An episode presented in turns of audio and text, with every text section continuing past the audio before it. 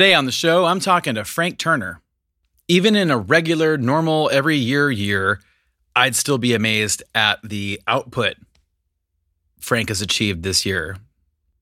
Collaborations with people all over the world, solo material, producing. You know, he's a he's a, a veritable force of nature. Frank was gracious enough to take us on tour supporting him in uh, the UK last year. Was it last year? Was it 40 years ago? 40 years ago, Frank took us on tour. My conversation with Frank Turner happened November 10th of 2020.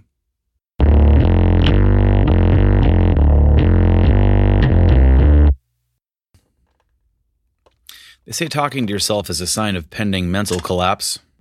We have been expecting you, Frank Turner. Uh, hello, how are you? I'm doing very good.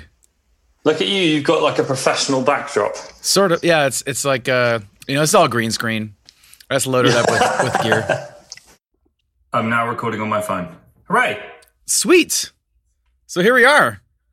Awesome. How It's- are you? I'm doing I'm doing really good, man. It's good to see you. It's good to like yeah, hang out and talk to other musicians. yeah. Which is the thing that we usually do a fair amount, arguably too much of, um, uh, as far as our better halves are concerned. But um, this year's been an exception to that. Yeah. Yeah, this is uh the longest I think I've been at home in ever. Yeah, yeah. Basically ever. This is, this is the longest amount of time my wife and I have ever spent in each other's company this year, um, and uh, it turns out we got on quite well. Which That's is, good. Uh, uh, This is- yeah, it's, it's, the, really uh, great. It's the acid test for the relationship if if you can survive not being on tour for a year. Right, then exactly. you're in. Um, yeah, and obviously, you know, when we got together, I was a touring musician, and she understood the what what she was signing up for. But it's diff- but it's different. It's different when you have to, when that's taken away though, and you have to right? just be oh, totally. Yeah, and, and I mean, I think that she, you know, the, and, and not just her, but there is there are some upsides to this year in the sense that we have spent a lot more time together, and we've sort of, you know, um, uh, lived a lot of experiences together, which have been quite um, unifying, Yeah. it's not all bad. You know, Yeah, it's different. exactly. It's it's it's it's very different, but it's it doesn't have to be all bad. Yeah. Are you in Arizona right now? Yes, right now uh, I'm in Arizona. How? But my question being, like, what's lockdown been like for you guys? Have you had moments when you're literally not allowed to leave the house? No, I've never been literally like trapped in my house. Yeah, we Um, had that for a good like three, four months where you were allowed to leave the house once a day, um, and to get for essentials. Thirty Uh, minutes for was- sunlight, Yeah, if there right, is sunlight. exactly. If there's sunlight in London. Yeah, well, we're in England, yeah, quite. So, although it was crazy because there was a period of time when it was like the greatest weather we'd ever seen ever, and everyone was trapped in their houses. And it Oh, I know how that drives you guys crazy when Yeah, that when that goes exactly. down. Yeah, we no, have to go outside and take all our clothes off and pretend that we live in Arizona. Most of the most of the way housing is here, it's very spread out. It's you know there was it's just nothing but land, and when people developed it, it would just kind of went out instead of going Yeah. up. So Which, which, by the way, is part of my grand unified theory about why America produces such great music. This is going somewhere relevant, which is that it's possible to rehearse in your house. In most, even like people who are not particularly wealthy, can quite often have like a garage band or have a band in you know in the back room or whatever. In a way that just if you grow up in London, um, and unless you're like insanely rich, like you just can't have a band in your house in London. It's just not a thing. it's a lot like my friends who had bands in New York. Like they have Right. they they I mean it's really it's not easy. Like you'd have to get a space that was, Right, you that was have to- probably you know You have to pay for a rehearsal space or whatever, right? yeah it's a it's a serious commitment and and and you have to you can't you can't just like I, I agree with you. There's there's a lot it's a lot easier to suck here. And then but you have to suck. You have to suck for Yeah. a bit. But because then Oh, you- yeah, at some point you get beyond sucking. The magic moment where yeah everything it crosses up but you're not going to have that opportunity unless you have like unless you can make some noise freely Yeah, with totally. with different people often and it's Right, not so I mean, easy Yeah, the first band that I ever played in, I was like 11 years old, and my mate Chris, um, who lived in the next town over, happened to have some forgiving neighbours. So Saturday, middle of the day, we could, and look, we were kids, and we played um, "Highway to Hell" by ACDC Oh, really yeah. badly, Oh, that's over rad. and over again. we did that, and actually, then the, so I, I'm sure that this is a thing for you as well. Is it your birthday today, by the way? It is. Happy birthday! Oh, thanks, Frank.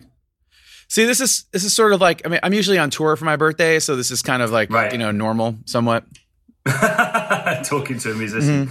Um, but yeah, so uh, you know, Nirvana came along, and the, the thing about Nirvana for me was it, it's a punk rock moment. It's that moment where you know I was into Metallica and Pantera and stuff, and you can't if you're like 12 and you've got shitty equipment that you got from the um, catalog store or whatever, you can't make noise like that. Even if you could physically play it, it's not going to sound like Master of Puppets. You know what I mean? Yeah. Whereas, and then you heard In Utero, and it was like, oh, I can play those chords and I can make that kind of sound, and, and it's really kind of liberating. And it's that moment when you realize that you know, the idea of punk, anyone can do it. Um, but the reason I think of this is that one of the other songs we used to play over and over again when I was 12 in this my friend's bedroom. After a while, we picked up on the song "Rape Me" by Nirvana, which was the one song that his mum like called time on because it was a bunch of bunch of 12 year olds bunch of 12 year old kids screaming rape me into a microphone over and over and over again on a Saturday afternoon apparently was beyond the pale. Yeah, as a as a kid, I get it. As a parent, I get it. Yeah, well, that's the thing. Like, you know, I I'm- get I'm, it. I'm, I'm, I'm not a parent, but as a as a 38 year old man, I can now look at look back at it and go, yeah, that's kind of fair enough. Yeah. That, I had a sort of a similar experience of like coming up with like through metal, but not having the technical power to or ability to really replicate it, Right. and then having um, you know discovering punk rock being way more approachable. Like you know, Right. it's sort of punk rock met me where I was at, and and then I could and then I could I could kind of like continue to play and maybe get better, and then maybe take on some of the more difficult, technically difficult kind of things as I got just better Right. at playing. I think you Yeah, need got- that. You need those things that just kind of keep you going because it's it it's all about having fun. Right, exactly, and and it's the, it's the right way it. It's the barriers to entry thing. The barriers to entry on kind of like metal, particularly technical metal, are so high that you either have to be a prodigy in the first place, which some people are, and good for them, um, or you need to lock yourself away and sort of practice in this way that's like insanely antisocial. And I did do that for a while, um, but uh, yeah, it's that thing of just like you know, and hearing Nirvana, particularly in Utero, because it was so raw, the production on it, it was just like I can play these songs. Um, and what that did for me was it put the focus on why is this amazing and we suck. Um, and the answer is songwriting, right? Is because it's, you know, it wasn't like, oh, cool, we're Nirvana now. We obviously weren't Nirvana Yeah. now. And the answer is like, well, why are they so great? And we're just a bunch of 12 year old dorks with like strat copies and like 30 watt amps. Right. It's a lot like you know when when when kids um it- it's a it's a musical analogy of when kids are trying to parent themselves. You know, mm-hmm. like there's that Yeah. especially like in the teenage years where you're trying to it's you're trying to take you don't even understand why you're doing it. I mean, I have I have basically three teenagers, so so that's, that's why I'm thinking about this. But so you're, you're you don't even understand why you feel these things, but you feel these things, and you have to take on more responsibility. You're trying to have more independence, and you know it's it's sort of a battle of what you are actually physically or mentally and emotionally able to handle. And of course, you go too far and end up in Right. trouble. Yeah. but yeah. but there's that you know it's it's sort of like the musicianship equivalent of that I, I, and Right. I was there too like we, we'd be Yeah. trying to take on these really like intense kind of technical metal things but we had didn't understand i mean our version of it of what we thought was tricky like you know wacky timings or uh you know different riffs or whatever but it's it it, it sucked you know it sucked Well, but that, but you don't think- you you have to like you're trying to take on more than you can handle and Yeah. you do have to do that you have to get a little Of bit of that you or to, you're not yeah. going to get better Yeah, yeah, exactly. But it still And sucks. It, re- it reminds me of a, a long conversation I had with my mum over and over again when I was growing up, which because I was really involved in like the straight edge hardcore scene, and you know, like sick of it all and all that kind of business. And and there was a scene in London, the UKHC scene. I have the tattoo up here somewhere. There it is. Um, and uh, you know, I loved it. And my mum was like full of fear because it was completely outside of her sphere of re- reference. You know, she'd never. My mum barely knows who the Beatles are. Do you know what I mean? So Yeah. she was like, "What the fuck is this?" And and um, she didn't say fuck. Uh, but uh, and then, but the thing that I thought kind of nebulously at the time, and that I think more strongly as a grown up, is that one of the great things about specifically that hardcore scene, but any kind of youth scene, is it's kind of like a like preschool for real life. Do you know what I mean? It was like within the confines of quote unquote the scene. There was there was a sort of there were safety barriers. There were walls around it. It was like you had stabilizers on your bike, and you could go in and you could get into political arguments, and you could um, you know try putting on a show, and then it would be a disaster. Or you could put out a zine, which I did, and anybody who owns a copy of that zine will die in mysterious circumstances in the next five years. Um, and do you know what I mean? But it was like it was kind of safe because yes. it was this self-contained thing and, and and my mum was so terrified of what I was doing I had the weird later teenage years experience I was straight edge for a few years and at the age when most parents are trying to convince their children their teenagers not to drink my mum was trying to make me drink because she thought I'd joined a cult. Um, and uh, so we, I'd be like, you know, home in the evenings, and my mum would like be pushing glasses of wine in my yeah. direction and being like, "Give it a try." And this I'd is what grown-ups like, no. do. Yeah. Yeah, right. It was like true till death kind of thing. Um, and uh, yeah, so that's not a that's not necessarily a bad way to go, man. Right.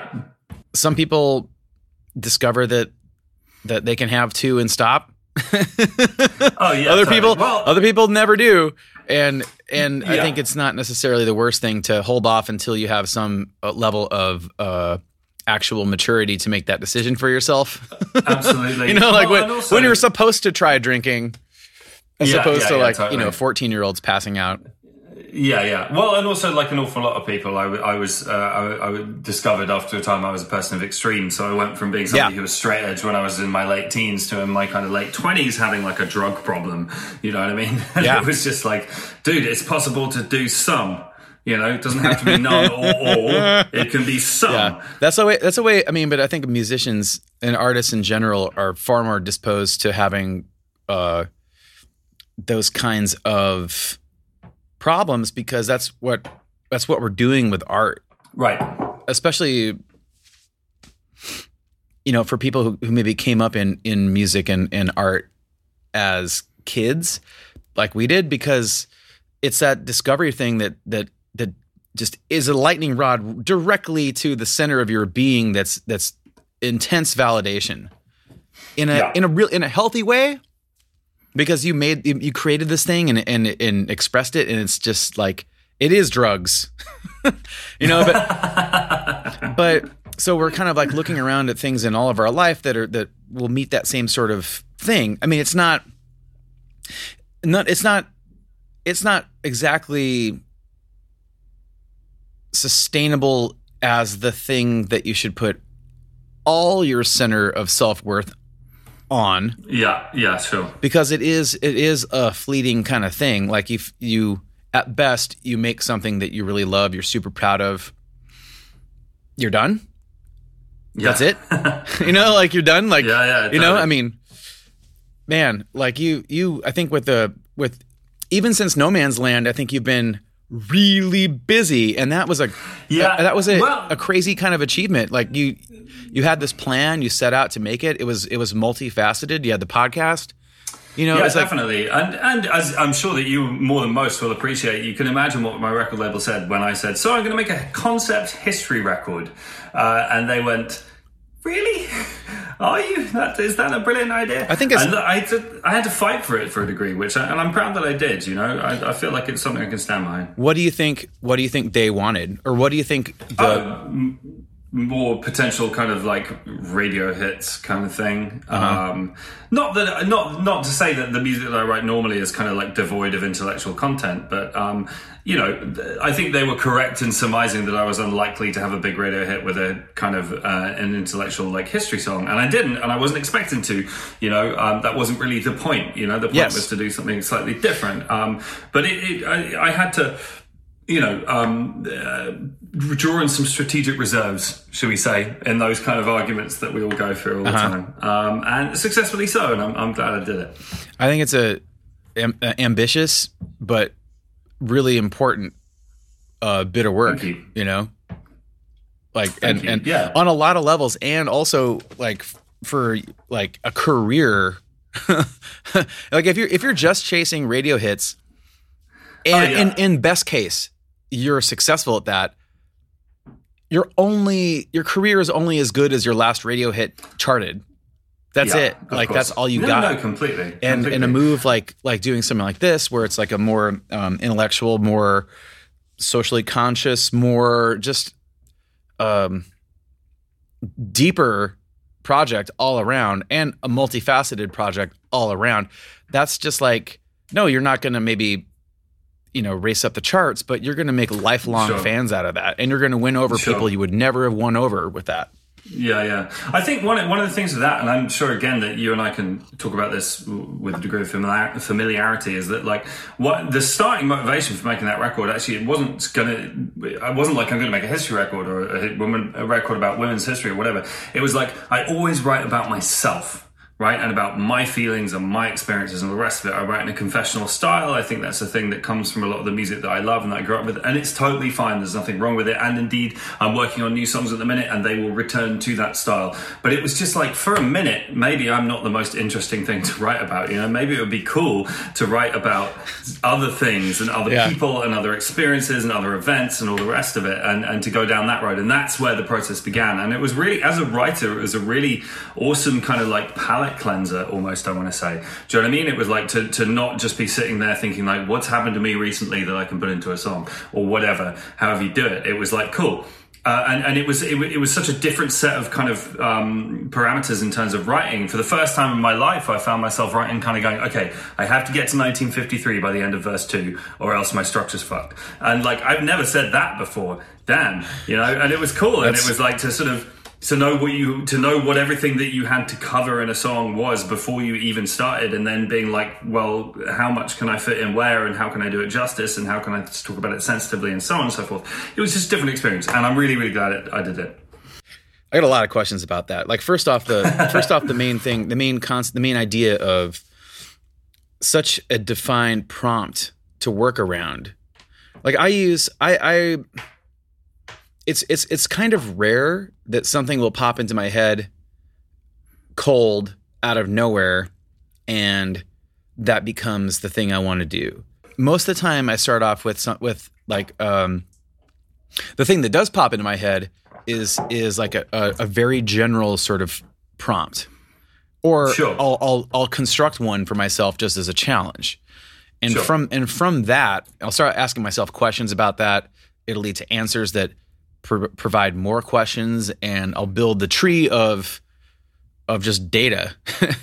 And then depending on how I feel I'll, I'll pick my route on how I want to fall out of the tree. Sure. Yeah yeah. But but to intentionally set that that that prompt for yourself did it start out like do you do that kind of thing often? Do you say like or is it is Um, it pretty much just what do i feel right now Um, it's generally speaking. I mean, for me, like uh, as you and I both know, like talking about songwriting can be quite difficult at times because it's a very nebulous process Yeah. in a lot of ways, and and I don't have like a technique that I follow every time or whatever. You know what I mean? Like it's just kind of. Um, sometimes it goes one way, sometimes it goes another. But quite, more often than not, it's I get a feeling that that wouldn't it be cool if there was a song that sounded sort of like that? Yes. and that is very nebulous, or or or felt like that. You know what I mean? And then and then you sort of you work towards it incrementally. A lot of the time, I work with kind of snippets. You know, as in like I have a pile of kind of musical ideas that I like, which might be a, a top line melody, it might be a chord sequence, it might just be a turnaround.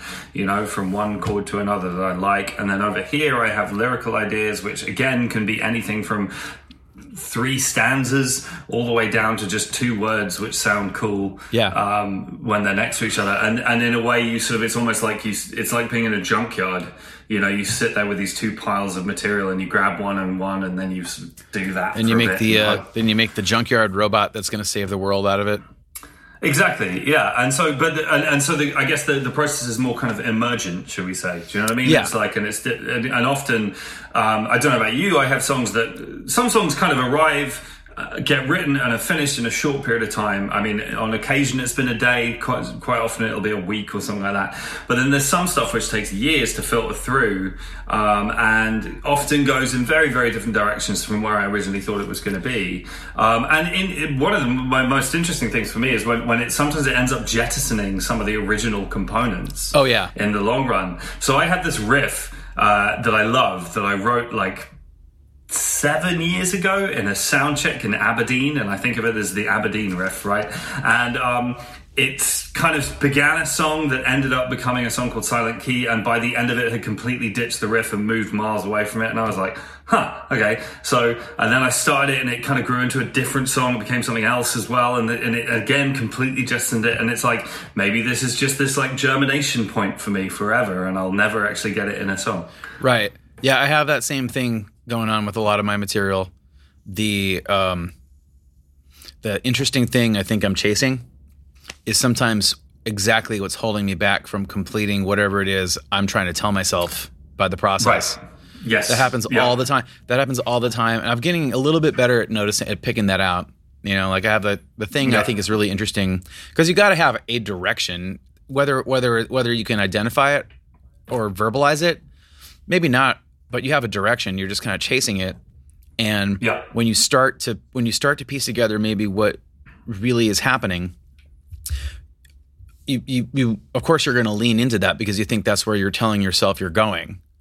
But you you can't Yeah. you still have to let you still have to be open that maybe that's not where you're going to end up. Right. And that You've can be the difference your- that can be the difference from completing a song or or having something that sits on the shelf for 5 years. Right, and yeah, I, I was going to say you you've got to allow yourself the possibility of surprising yourself. You know, um, something that I find really useful sometimes if I'm stuck is is I can't quite decide whether the word for this is improvisation or like automatic writing or whatever it is. But it's like if I've got three quarters of a song, sometimes it's just like you just pick up a guitar and you play it as if the song was finished, and just don't let yourself stop at the bit where you've run out of stuff, and just keep going and see what happens. And sometimes, once in a blue moon, you play something or you say something that surprises yourself. You're like, oh shit, oh wow, I didn't see that coming, and and then then that, that might even then retrospectively come to dominate the rest of the song. You never know. Yes. Ways to basically let go of the self judgment and the, the self awareness and just feel what's Right. happening and see what happens. Right, exactly. If you're if you're just on this side of two of being present with it, you're not going to be able to let go. Right. Yeah, and you put too much pressure on yourself. I've uh, like so. Um, uh, I have a song called "Only Proof Rock Before We Got Famous," and like the last line of it's become one of the more tattooed lyrics of that I've written in my life, shall we say? And it's f- hilarious to me because I got to that point in the writing the song and just didn't have the closing line, and was just and I spent so long kind of going, it's got to be the most profound thing in the song. Whatever I say, it's got to be my grand statement. You know, I've got to make sure that it's as heavy as it could be. And in doing all of that shit, just completely fucked myself. And then just kind of went, oh, the only thing left to is like, fuck it, we'll shove that in there and then carry on. And then it turned out that that was exactly what was required. But I, I, I that was me giving up almost to that point. You know what I mean? Yeah. Yeah, there's a lot of there's a lot of giving up. There's a lot of of uh, surrender that comes with the process, and I think it's I think it is important sometimes when you're when you're um, having that internal debate on whether or not you jettison something that you really like for the sake of where the song might be going. You got to remember that that piece you're jettisoning jettisoning can always be used later. Or can always be Right, fleshed out and developed into a thing. Nothing's really gone forever. That cool part that you're Right. trying to so desperately to hold on to and make work in the song that's just not working, that might be the thing you need to let go of and save for another day. You put it back in the pile in the junkyard, right? Yeah. I got to Yeah, the, one of the things that um, actually, and this is a more collective comment about arrangement more than writing, let's say, but with the guys in my band, a lesson that we all kind of maybe not learned, but figured out that we should learn quite a long time ago is uh, we call it let the song win the argument. Right. And it's like, let the song win. It's not, and like, and quite a lot of the time that's about somebody's trying to put in like a super complicated fill or part or whatever. And it's kind of like, you know, an ego becomes invested in it. Do you know what I mean? Someone's like, well, I want to play this to show that I can, kind of thing. And it's like, if the song doesn't need it, then don't put it in there, you know. And um, there's even there's songs on on Be More Kind where I don't really play the guitar because it was like it doesn't really need another guitar part, so I'm gonna Right. step back from it, you know. And it, that's the thing: let the song win rather than the a song shouldn't be a method of showing off to yourself, to your band, to your producer, or whatever. You know, it should be a thing unto itself. It should be its own kind of end goal. Yeah, there's a whole level of ego battle. Um, one thing that I've been kind of paying attention to is is uh, you know intentionality with with parts, and especially when we're recording drums. Like there'll be things there'll be things that everybody does that you don't even necessarily think you don't you're not conscious that you're doing. Like when you're going out of a part and into something else that might be quieter, does it really need a crash there? You know, or, or is that or is that just something that you, you do and you don't even realize you're doing? Like, Yeah, you know, yeah, Zach and I. Zach and I would have conversations about like that. You know what?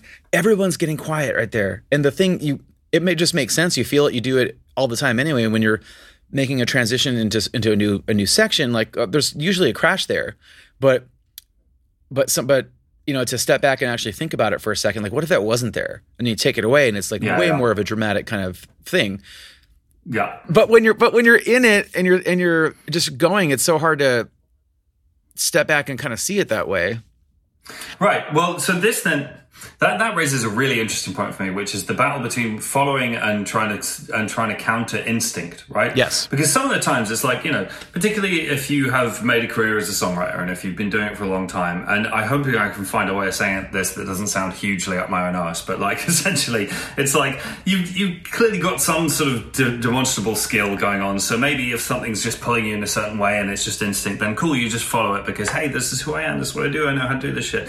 And sometimes that is the right thing to do, end up with something cool. But the really interesting shit can come when you do the opposite of what your instinct is telling you to do, or at the very least try and fight it a little bit. Do you know what I mean? Where you know. Um, Again, I have a song called "I Am Disappeared," and the chorus gets quiet. And I wrote the first verse of that song and had just the first verse for so long, and I knew it was so good. And it was just like the chorus gets louder. That's what choruses do. The chorus has to get louder. You know, when it gets to the chorus, it has to go whoop and, and get louder. And it, would, it took me like a fucking year to figure out that maybe the solution was the chorus to get quieter. And then the minute I did that, I had a path forward and then managed to finish the rest of the song. But it was just such a battle to fight that instinct of what, of course, choruses get louder. That's what a chorus is. It's Yeah. the loud bit. that that battle is kind of what this whole project i'm doing here is about because that's that's really that's really the crux of what's fascinating to me is the more psychological part behind the decisions that you make and Sure. fighting the instinct versus the object b- behind the the um, the instinct behind the academic or like the or the just you know the present versus the present versus the passive kind of thing like how much are you a, Sure. how much are you a vessel for this subconscious thing that's trying to break out of you and how much are you the captain steering the ship there's a really fine Sure. balance there's a really Yeah. fine balance one informs the other there's no rules to how you navigate that and every single time you do it it's going to be a different set of of priorities one's pulling on from the other Right. and you, Right. you just have to figure it out Right, and maybe the real skill is learning how to ride those two competing like pressures. Do you know what I mean? Yes. Because that's the thing. It's like, particularly if you start thinking about music in terms of kind of like the great, the jazz greats or whatever. It's all instinct. Do you know what I mean? It's just people being brilliant musicians and just going there, and it's brilliant. And and I'm not saying I'm a jazz great. For God's sake, I can't play jazz. But like you know, it's like um, that is that thing. Sometimes it is the right thing to do to let the instinct govern the decision making process. But sometimes that means that you write the same song that you wrote five years ago again because everybody has um, worn paths of things that they like to do as a, as a player, like you were saying, but also as a songwriter as well. You tend to go in certain directions and and and have certain kind of narrative arcs or whatever. And and you know, I think about this a lot, and uh, the fact that I've put out eight records now, and it's like with every record I do, I feel like I have to justify why the fuck anyone should give a shit about Frank Turner's ninth record. Do you know what I mean? I know Or what you mean. anyone's ninth record. And so therefore, what I got to do is make sure that I'm doing something that is at least kind of like has enough conceptual difference to it, enough artistic difference to it to justify it existing. Because, you know, at the end of the day, everyone can go and listen to album six and album five and album three and whatever the fuck else. And it's just like, I have to, I have to push myself into places I haven't been before. I spend, I stay awake at night thinking about that. Part of that I'm able to let go of just because it is about three years between our albums. And, Right. you know, just the nature of how you're going to change as a person in that time means that you're Sure. going to present something different.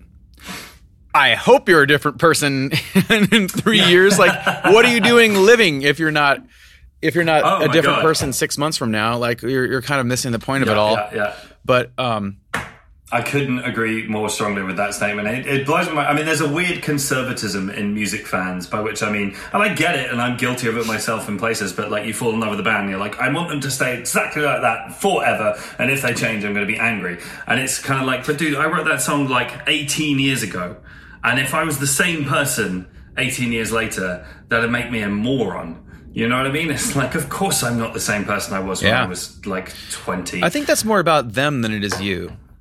It's not. It's not. It's not. Hey, dude, your your your early punk stuff was better. Hey, man, that's on you. yeah, No, it's- it's- that's a It, it is a though. great way of thinking it, about it it. is though because I mean, think about your experience with records like that that were important. It's your experience that was important, not necessarily it. Like if you go back and Yeah. listen to a record, if, if you think about records that were important to you when you were like twelve or fourteen, um, and you went back and listened to them now, I mean, I think probably it would be maybe a forty percent that they would hold up compared to what you're listening to now. like just you know on a technical level, on what you know about Yeah, songs, on your tastes now, and what's important to it is it's just like it's like a tattoo. It's like the brand of your life in that moment. I don't have any tattoos, so maybe I'm talking to my ass on this. No, but it's no, like no, but that's, it's that- that's important exactly the way to think it's about important. it. Yeah. It's it was why why did you choose to take this in and make it yours? It's because of that period in your life that it's branded to. right. It's not. Yeah, it's like yeah, when yeah. you. It's like when you hmm. smell like when you have smells that Uh, remind you of it's, things. Um, it's it's Proust. It's it's the smell of um, the cakes in Proust. Uh, oh come on! I should be better at my intellectual reference points than this. Um, uh, Marcel Proust in in À la recherche de temps perdu. The whole thing starts with him smelling the madeleines that his mother used to cook when he was a child, and that's where Yeah. the whole book starts. That's got nothing to do with what we're talking about, and I'm just showing off now. So I'll shut up. I mean- but yeah, I mean, I think those, are, th- dude, you just said some stuff that's actually really intellectually helpful to me. It's a great response to say to, to the constant carping of like, I like your earlier stuff better. To say that's more that says more about you than it says about me. It- that's a good comeback. Yeah, I mean, it's not. It's not necessarily a a a, a, a, a dig. It's not necessary. It's just a thing. You experience this at a point in your life where where things around it were, uh, you know, important, or it it just kind of brings back those memories, and that's why Yeah. you associate that with, you know, you, you take that, you made it yours. That's what art is. That's what art is. Right. Like you, that, that's that's happening now as you're listening Yeah. to new music now. You're you're in the process Totally. of. I mean, uh, yeah, art, art, art, is a meeting between the the, the the the real juicy part of art is the meeting between, in terms of what we do, between the the, the performance and the listener. You know, quite often people will send me messages saying like, "Hey, what does this song mean?" And the answer is, it means whatever the fuck you think it means. You know, and there's plenty of songs that I loved as a kid, which I'm sure I've taken something totally different from what the songwriter was thinking about, but that's not the fucking point. And almost the interesting and exciting part is when it b- means something else to someone else because they've brought themselves to it. You know, that's the cool part.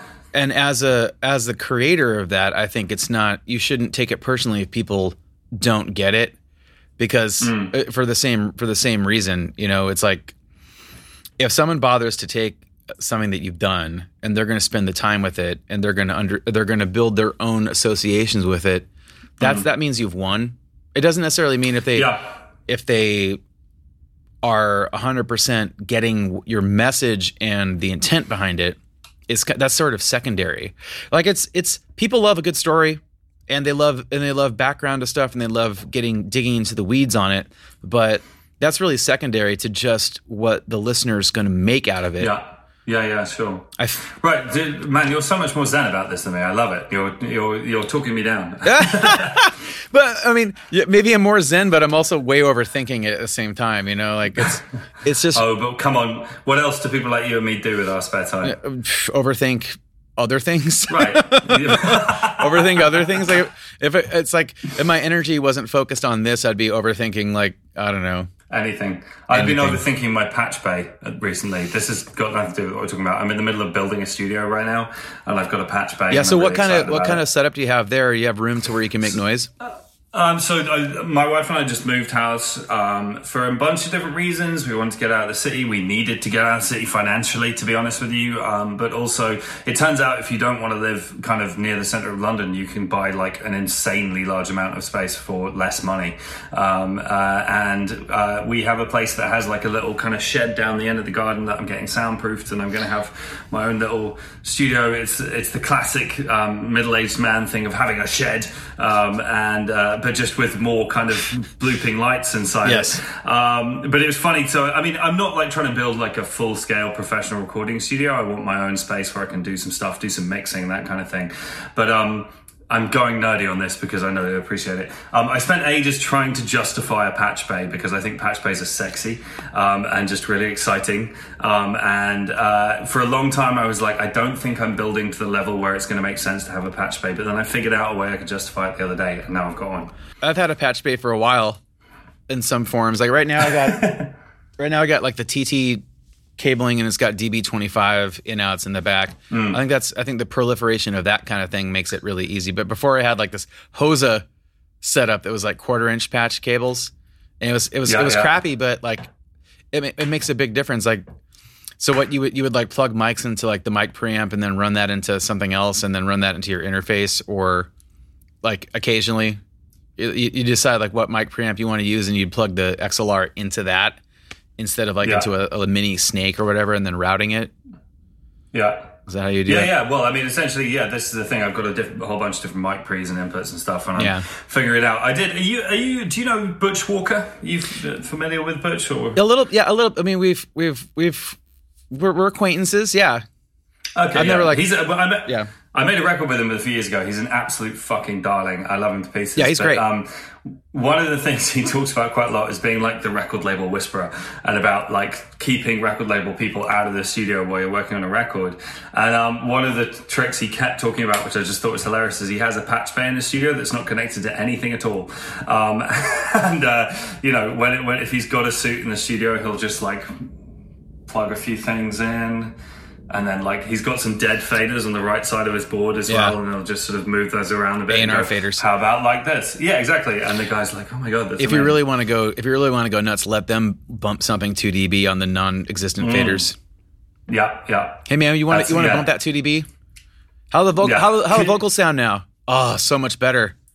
Yeah, you know, like no, dude, that's a that's it's a thing. yeah. Have you ever yeah, had. Have you ever had a producer kind of do that trick on you? Like you'd be telling them, "Hey, can you turn that up a little bit?" and and then they don't do it, and they say, "How about that?" Uh, and then you, th- yeah, that's better. yeah, you're to, totally getting gaslighted by Yeah. your own producer, right? Yeah. yeah. Um, but no, uh, not not specifically.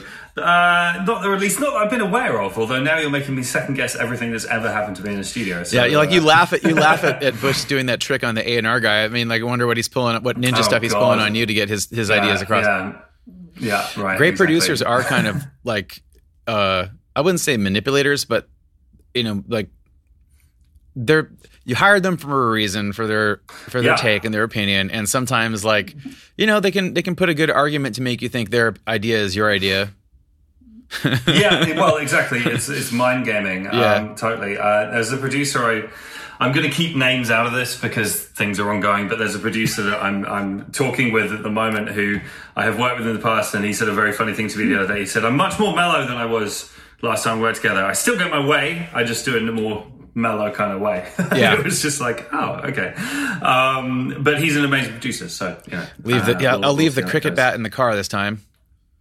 Right, exactly. I mean, it's yeah, it's a different, and, and I always find that the role of producer is a difficult thing to explain to people who haven't made records. And I always reach for the example of Mr. Miyagi.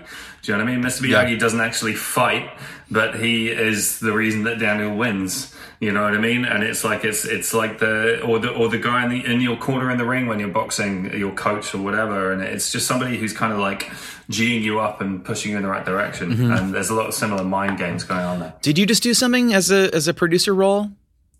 Yeah, so this is the thing with this setup. Um, I just, I, I've kind of, so basically at the start of this year, before pandemic, um, if you can remember such a thing, um, I was at that point where I could knock out, you know, a pretty good quality demo on Logic, and that was me. Um, and then, you know, we all got locked in our houses for four months, and I started kind of saying to myself, well, what does the release time on a compressor actually do? uh, you know, what is a soft knee?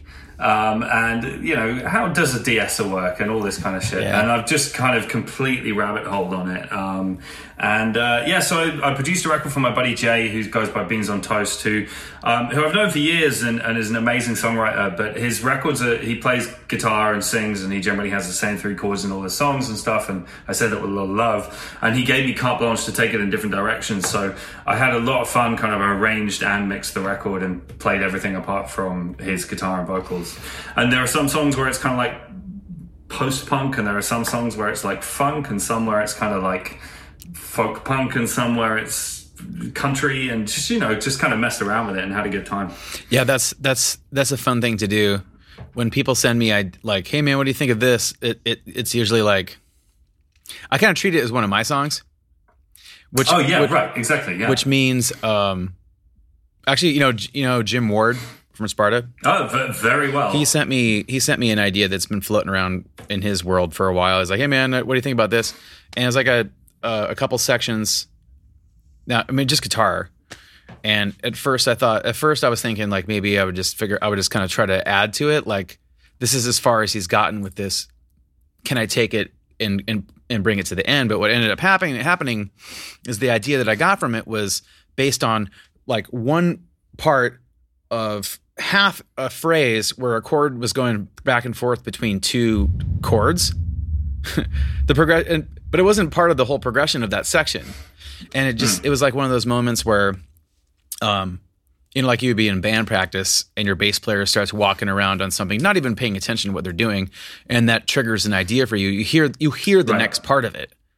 And then you, you you you instantly freak out and start diving into it that way, and that's kind of what Yeah, happened yeah. with there. And that's you Yeah, know, yeah. all of a sudden, like I was listening to it, all of a sudden, like that that the the the next step sort of jumped out at me, but it wasn't even close to what his idea was trying to do.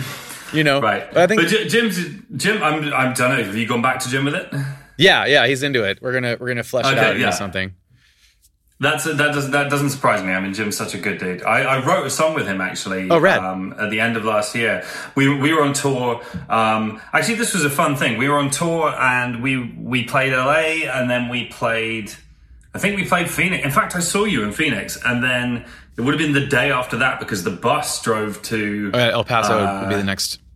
Well, the, well, the bus drove to Austin or Dallas or wherever it was, and long trip, and we had like a travel day. And I picked up a hire car, and this is interesting because I only passed my driving test two years ago. Don't judge me, um, but it was like I picked up a hire car in like the west of America, and then I drove from Phoenix to El Paso, like. Yeah, do you know what I mean? Yeah. Just like driving in a car on my own, and uh, and it was, and you know, listening to Tom Petty or whatever the fuck, and just went and spent a night hanging out with Jim because he's such a good dude. Yeah, there's definitely there's there's some aspects of touring, driving myself around or in and driving us around that I miss. You see things in a totally different way than if you just wake Yeah. up at the venue. Very much so. And actually, well, it's funny. So during the first kind of 10 years of my solo career with the guys in my band, the Sleeping Souls, we did van touring and I would never drive because I didn't know how and everybody else would take it in turns. When I finally passed my test, every, all the guys in the band immediately told me that like we had to immediately go and do like a two year long van tour with me driving the entire way in order to like kind of equal out my quota and all that stuff. Hey, you still got time. Maybe next year you guys could book that and Well, yeah, you know, and I still have yet to actually drive a van, but I'm game. I'm ready. I, I, you know, it's not I mean, if it's just like a sprinter, it's not that much different. I think you'll be okay. and I'm driving like a teeny little Ford Fiesta at the minute, so it's yeah. like four. That's quite sensible, Frank. I, I, I back that. I've never been a, never you. been a car guy. You know, I'm always like, what's functional? I always like looked at. I thought a minivan was pretty dope because I could fit my half stack in there pretty easily. You know, That was the thing. So this is the thing. Like, so that's what I'm thinking thing about. le- about learning to drive when you're when you're when you're older is that like for so long in a really abstract way because obviously I didn't drive, my thinking about cars revolved entirely around how much of a drum kit slash backline Yeah. or PA or whatever I could get in the back of it. Yeah. And I've now, and then I passed my test and immediately started thinking I needed a car I could at the very least get a full drum kit in cases in the back of. And my wife was just like, when are you ever going to do that? Do you know what I mean? Like you have like a crew and you have like a fucking, my bass player owns a bus company, all this shit. And it's just like, you're never going to need to drive a fucking drum kit around. What are you talking Well, about? You know, there's like, uh, do you ever do like wacky lower key gigs somewhere that involve putting a drum set in your car? I, no, no. Never. I mean, you know, did you ever I do, I do low key gigs, but it's generally just me and my guitar. like? I don't know. Like, there's a part of me that thinks like, what if I what if I want to put together a thing that we do just like a cover of an of an album at the local. uh Yeah, yeah, yeah, and- sure. I mean, I feel like I should do that kind of shit more often. Do you feel like uh do you feel like did you feel like you had that sort of connection like a rent living in London that like you knew promoters and they were friends of yours and if you wanted to put something together you could you could just do whatever you wanted whenever like Yeah, I mean, I, th- I, I mean, at the risk of sounding hubristic here, I feel like I had that in a lot of the UK. I've been doing this for long enough now that most kind of promoters around the country are people that I know and have worked with for years and years and years, and like, um, you know, it's actually it's funny enough. My um, my tour manager and I, and we've been working together for a very long time. Uh, had a realization the other day. We showed up at a venue, and both of us actually knew the venue knew the venue better than any of the local crew because we've been going there way longer than them. Because they're all guys in their like early twenties or whatever, and it's just like, oh, I played here in two thousand two. Uh, and they're kind of like, I wasn't born then. But you, you- know what I mean? But that, that was kind Yeah. of that was a cool moment of like graduation almost. You know what I mean? To just sort of be able to look around and be like, yeah, I know this place pretty well. Actually, I do know where the dressing room is. Do you need me shut? nope. I got it. Except it. they changed the fucking Wi-Fi code again. Yeah. I miss that. Oh my god! Oh my I missed that, dude. dude. like I was So so, listen, um, I, I was going to say, so over the summer, I did this. I did a handful of gigs, like they were like socially distanced and all this. Yeah, kind of thing. yeah, I saw that. ones- yeah, one of one of the ones I did was like it was it was kind of like the government pilot. I mean, I, the government said someone needs to do like a officially approved pilot show, and we'll tell you what all the rules are. And a friend of mine runs a venue, and he called me, and we put the show together and did it. You know, and it was sort of a test for all these new regulations and blah blah blah. Uh-huh. And you know, it was what it was. I mean, it was the show worked. People had a good time. The money didn't make any sense. Um, you know. Anyway, the thing that I remember from that day though is I arrived at the venue, and this was in July. So you know, March, April, May, June. Sort of four or five months after the world stopped. Um, and I walked into the venue, and I just I nearly started crying because it was just a venue. There was a dude swooping up plastic cups, and then I went on a loading ramp onto the stage and said hi to the monitor guy. And then I walked up an echoing flight of like white stairs to a dressing room that had a cracked mirror and no waste paper bin. And it was like, I'm home. yeah. I, I I even missed the the the dressing rooms with seemingly no bin. Right. Oh, That's like the, yeah, well, that's my biggest pet peeve is like where do you expect me to we wrote a song. We've written a song, my my touring crew and I. Now, no, check this out. You'll you'll love this. And in fact, I've long been considering. In fact, I, my God, I've got time to do this because it's November. We wrote, you know, the Twelve Days of Christmas. Uh-huh. we wrote a song called "The Twelve Days of Touring," right? And and and it goes. I'm going to sing this to you on a Zoom call. It goes, On the first day of touring, the venue gave to me a dressing room without a bin. Uh, and then it sort of goes up all the stuff. that's the and most it's like, you that's know, the most oft repeat refrain is the no bin. right but uh, yeah, exactly every time a dressing room without a bin but it's you know it's, like- it's like two useless loaders three broken monitors four broken mic stands and then for the for the um, five golden rings thing you have bread ham and cheese um, and you get up and then right at the top of it you have like 11 paying punters 12 on the guest list But uh, I was thinking that I should do this as a song and get like friends from around the world to like join in, and maybe I've, I've fuck, I've got time. You got Let's time. Are you in? yeah, sure, man. You Okay. can you can, uh, you can assign me a day at random. Okay. Fantastic. Hey Frank, thank you so much for hanging out with me and chatting music, man. I really appreciate Oh, it. It's, it's pleasure, great to see you. I just miss America. I love America to the extent that my wife and I were watching something on Netflix the other day, and it was like it wasn't The Wire, but it was something like The Wire. And there was a scene that was set in an area of an a, a sort of nondescript American city that was supposed to be like the shitty crackhead area of that city, and it cut to it and just you know an SUV crunching over glass files or whatever it was, and my wife and I both went, "Oh, I miss America." Yeah. And, uh, you know, I just, I just, I haven't been since last year, and I've just, I usually do, and I love it, and I hope that I will be back soon, and we can hang out. Yeah, definitely, man. I hope that, I hope to see you in my town again soon. That'll be fun.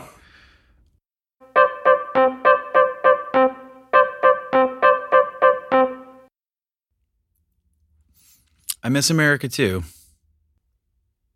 I think since I turned 19, the majority of my birthdays have been either away from home or in Europe. Got a lot of spent a lot of birthdays in Germany and spent a lot of birthdays in the UK. I don't I don't miss driving down alleys breaking crack vial glasses with our band van though. Although I, mean, I say that, but then I really do. I really do miss it. Sorry I missed last week. We're gearing up to do something really special with the band soon, and that's taking up a little bit more of my time than I expected. Um, or actually, the the podcast takes up a lot more of my time than I expected.